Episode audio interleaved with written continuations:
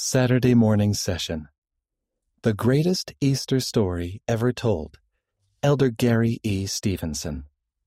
You likely remember hearing a letter from the First Presidency read in your ward or branch several weeks ago. The letter announced that next Sunday, Easter Sunday, all wards and branches are to meet for sacrament meeting only, leaving additional time for worship at home as families to commemorate this most important holiday. The First Presidency's letter caught my attention and it caused me to reflect on the way our family has celebrated Easter through the years. The more I thought about our celebrations, the more I found myself wondering if we are inadvertently shortchanging the true meaning of this holiday, so central to all believers in Jesus Christ. Those thoughts led me to ponder the difference between the way we have celebrated Christmas as compared with Easter. During December, we somehow managed to incorporate the fun of jingle bells, Christmas stockings, and gifts alongside other more thoughtful traditions, such as caring for those in need, singing our favorite Christmas carols and hymns, and of course, opening the scriptures and reading the Christmas story in Luke 2. Every year, as we read this beloved story from a large old Bible, our family does what your family probably does. Dressed with towels on our heads and donning bathrobes to represent Joseph, Mary, and the many who came to worship the baby Jesus, we reenact the treasure Christmas story of the Savior's birth. Our family celebrations at Easter, however, have been somewhat different. I feel our family has relied more on going to church to provide the meaningful Christ centered part of Easter. And then, as we, and then as a family, we've gathered to share in other Easter related traditions. I've loved, loved watching our children and now our grandchildren hunt for Easter eggs and dig through their Easter baskets. But the first presidency letter was a wake up call not only did they invite all of us to make sure our celebration of the most important event to ever happen on this earth, the atonement and resurrection of Jesus Christ, include the reverence and respect the Lord deserves, they also gave us more time with our families and friends to do so on Easter Sunday. These words of the prophet Joseph Smith add additional context to the significance of the events surrounding Easter. Quote, the fundamental principles of our religion are the testimony of the apostles and prophets concerning Jesus Christ, that he died, was buried, and rose again the third day, and ascended into heaven, and all other things which pertain to our religion are only appendages to it. Lisa and I have discussed ways that our family can do better during the Easter season. Perhaps the question we have asked ourselves is one we could all contemplate. How do we model the teaching and celebration of the resurrection of Jesus Christ, the Easter story, with the same balance, fullness, and rich religious tradition of the birth of Jesus Christ, the Christmas story? It seems we're all trying. I observe a growing effort among Latter day Saints towards a more Christ centered Easter. This includes a greater and more thoughtful recognition of Palm Sunday and Good Friday as practiced by some of our Christian cousins. We might also adopt appropriate Christ centered Easter traditions found in cultures and practices of countries worldwide. New Testament scholar N.T. Wright suggested we should be taking steps to celebrate Easter in creative new ways in art, literature, children's games, poetry, music, dance, festivals, bells, special concerts. This is our greatest festival. Take Christmas away, and in biblical terms, you lose two chapters at the front of Matthew and Luke. Nothing else. Take Easter away, and you don't have a New Testament. You don't have a Christianity. We cherish the Bible for all it teaches us about the birth, ministry, crucifixion, and resurrection of Jesus Christ. No three words embody more hope and eternal consequence for all of humankind than those uttered by a heavenly angel on Easter morning at the garden tomb. He is risen. We're deeply grateful for New Testament scripture that preserves the story of Easter and the Savior's Easter ministry in Judea and Galilee. As Lisa and I pondered ways to expand our Easter family Easter celebration to be more Christ centered, we discussed what scripture reading tradition we might introduce to our family. The Luke 2 equivalent for Easter, if you will. And then we had this heavenly epiphany. In addition to the important verses about Easter in the New Testament, we as Latter day Saints are endowed with the most remarkable Easter gift a gift of unique witness, another testament of the Easter miracle that contains perhaps the most magnificent Easter scriptures in all of Christianity. I'm referring, of course, to the Book of Mormon, and more specifically to the account of Jesus Christ appearing to the inhabitants in the New World in his resurrected glory. The prophet Joseph Smith described the Book of Mormon as the most correct of any book. And beginning with 3 Nephi 11, it tells the magnificent story of the resurrected Christ's visit to the Nephites, the Savior's Easter ministry. These Easter scriptures bear record of the resurrection of the Lord Jesus Christ. In these chapters, Christ calls 12 apostles, teaches as he did in his Sermon on the Mount, announces that he has fulfilled the law of Moses, and prophesies about the latter day gathering of Israel.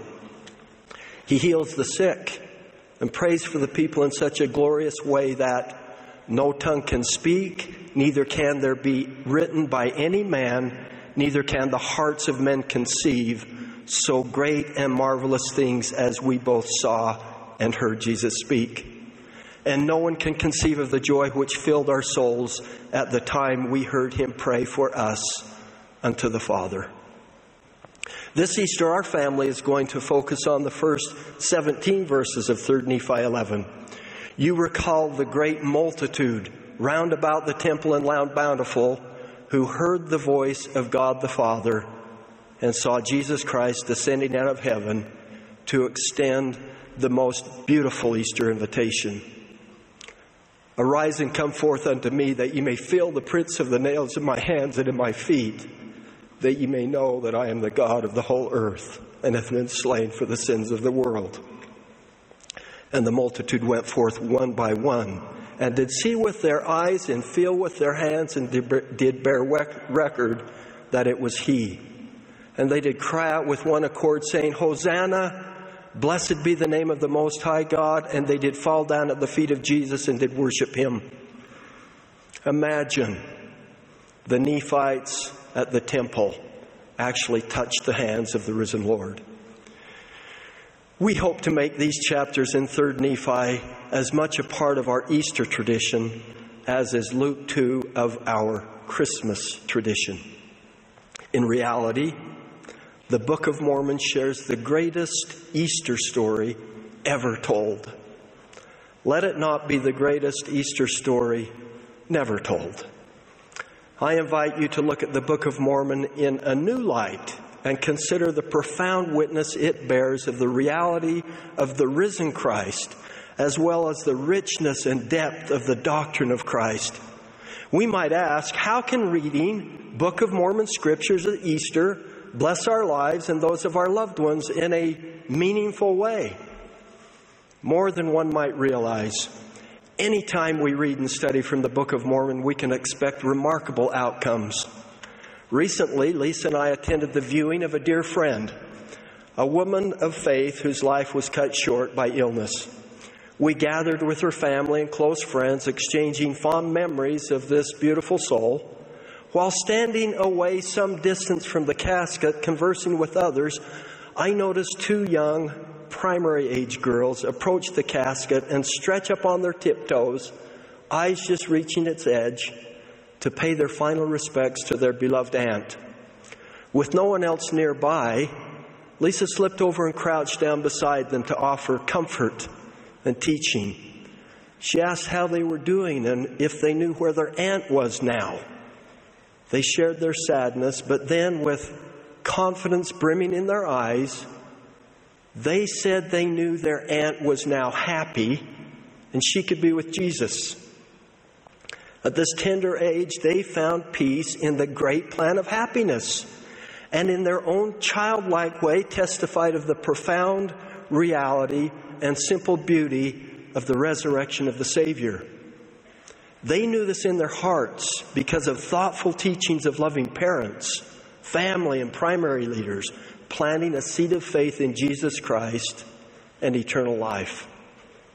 Wise beyond their years, many of the truths these young girls understood come to us through the Easter message and ministry of the resurrected Savior and the words of prophets as told in the Book of Mormon. I've observed that when President Russell M. Nelson gives a gift of the Book of Mormon to someone not of our faith, including world leaders, he often turns to 3rd Nephi and reads about the appearance of the resurrected Christ to the Nephites. In doing so, the living prophet is in essence bearing witness of the living Christ. We cannot stand as witnesses of Jesus Christ until we can bear witness of him. The Book of Mormon is another witness of Jesus Christ because throughout its sacred pages, one prophet after another testifies not only that Christ would come, but that he did come. I am holding here in my hand a copy of the first edition of the Book of Mormon. Doing so always moves me. For much of my adult life, I have been fascinated, enthralled, and riveted with what young Joseph Smith did to get this sacred book of Scripture translated and published. But that is not why this book moves me. It is because this book, more than any other ever published on this earth, bears witness of the life, the ministry, the teachings, the atonement and the resurrection of Jesus Christ. My dear brothers and sisters, studying regularly from this book will change your life. It will open your eyes to new possibilities. It will increase your hope and fill you with charity. Most of all, it will build and strengthen your faith in Jesus Christ and bless you with a sure knowledge that He and our Father know you, love you, and want you to find your way back home with a capital H. Dear brothers and sisters, the time has come foretold by prophets of old when the knowledge of a Savior shall spread throughout every nation, kindred, tongue, and people. We are seeing the fulfillment of this prophecy before our very eyes through the witness of Jesus Christ found in the Book of Mormon. No book does more to show that. Because of Jesus Christ, everything changed. Because of Him, everything is better. Because of Him, life is manageable, especially in the painful moments. Because of Him, everything is possible. His visit as a resurrected Savior introduced by God the Father is a most glorious and triumphant Easter message. It will help our families gain a personal testimony of Jesus Christ as our Savior and Redeemer who broke the bands of death. I close with my testimony of the truthfulness of the Book of Mormon and of Jesus Christ as the Son of the living God. In the name of Jesus Christ, amen.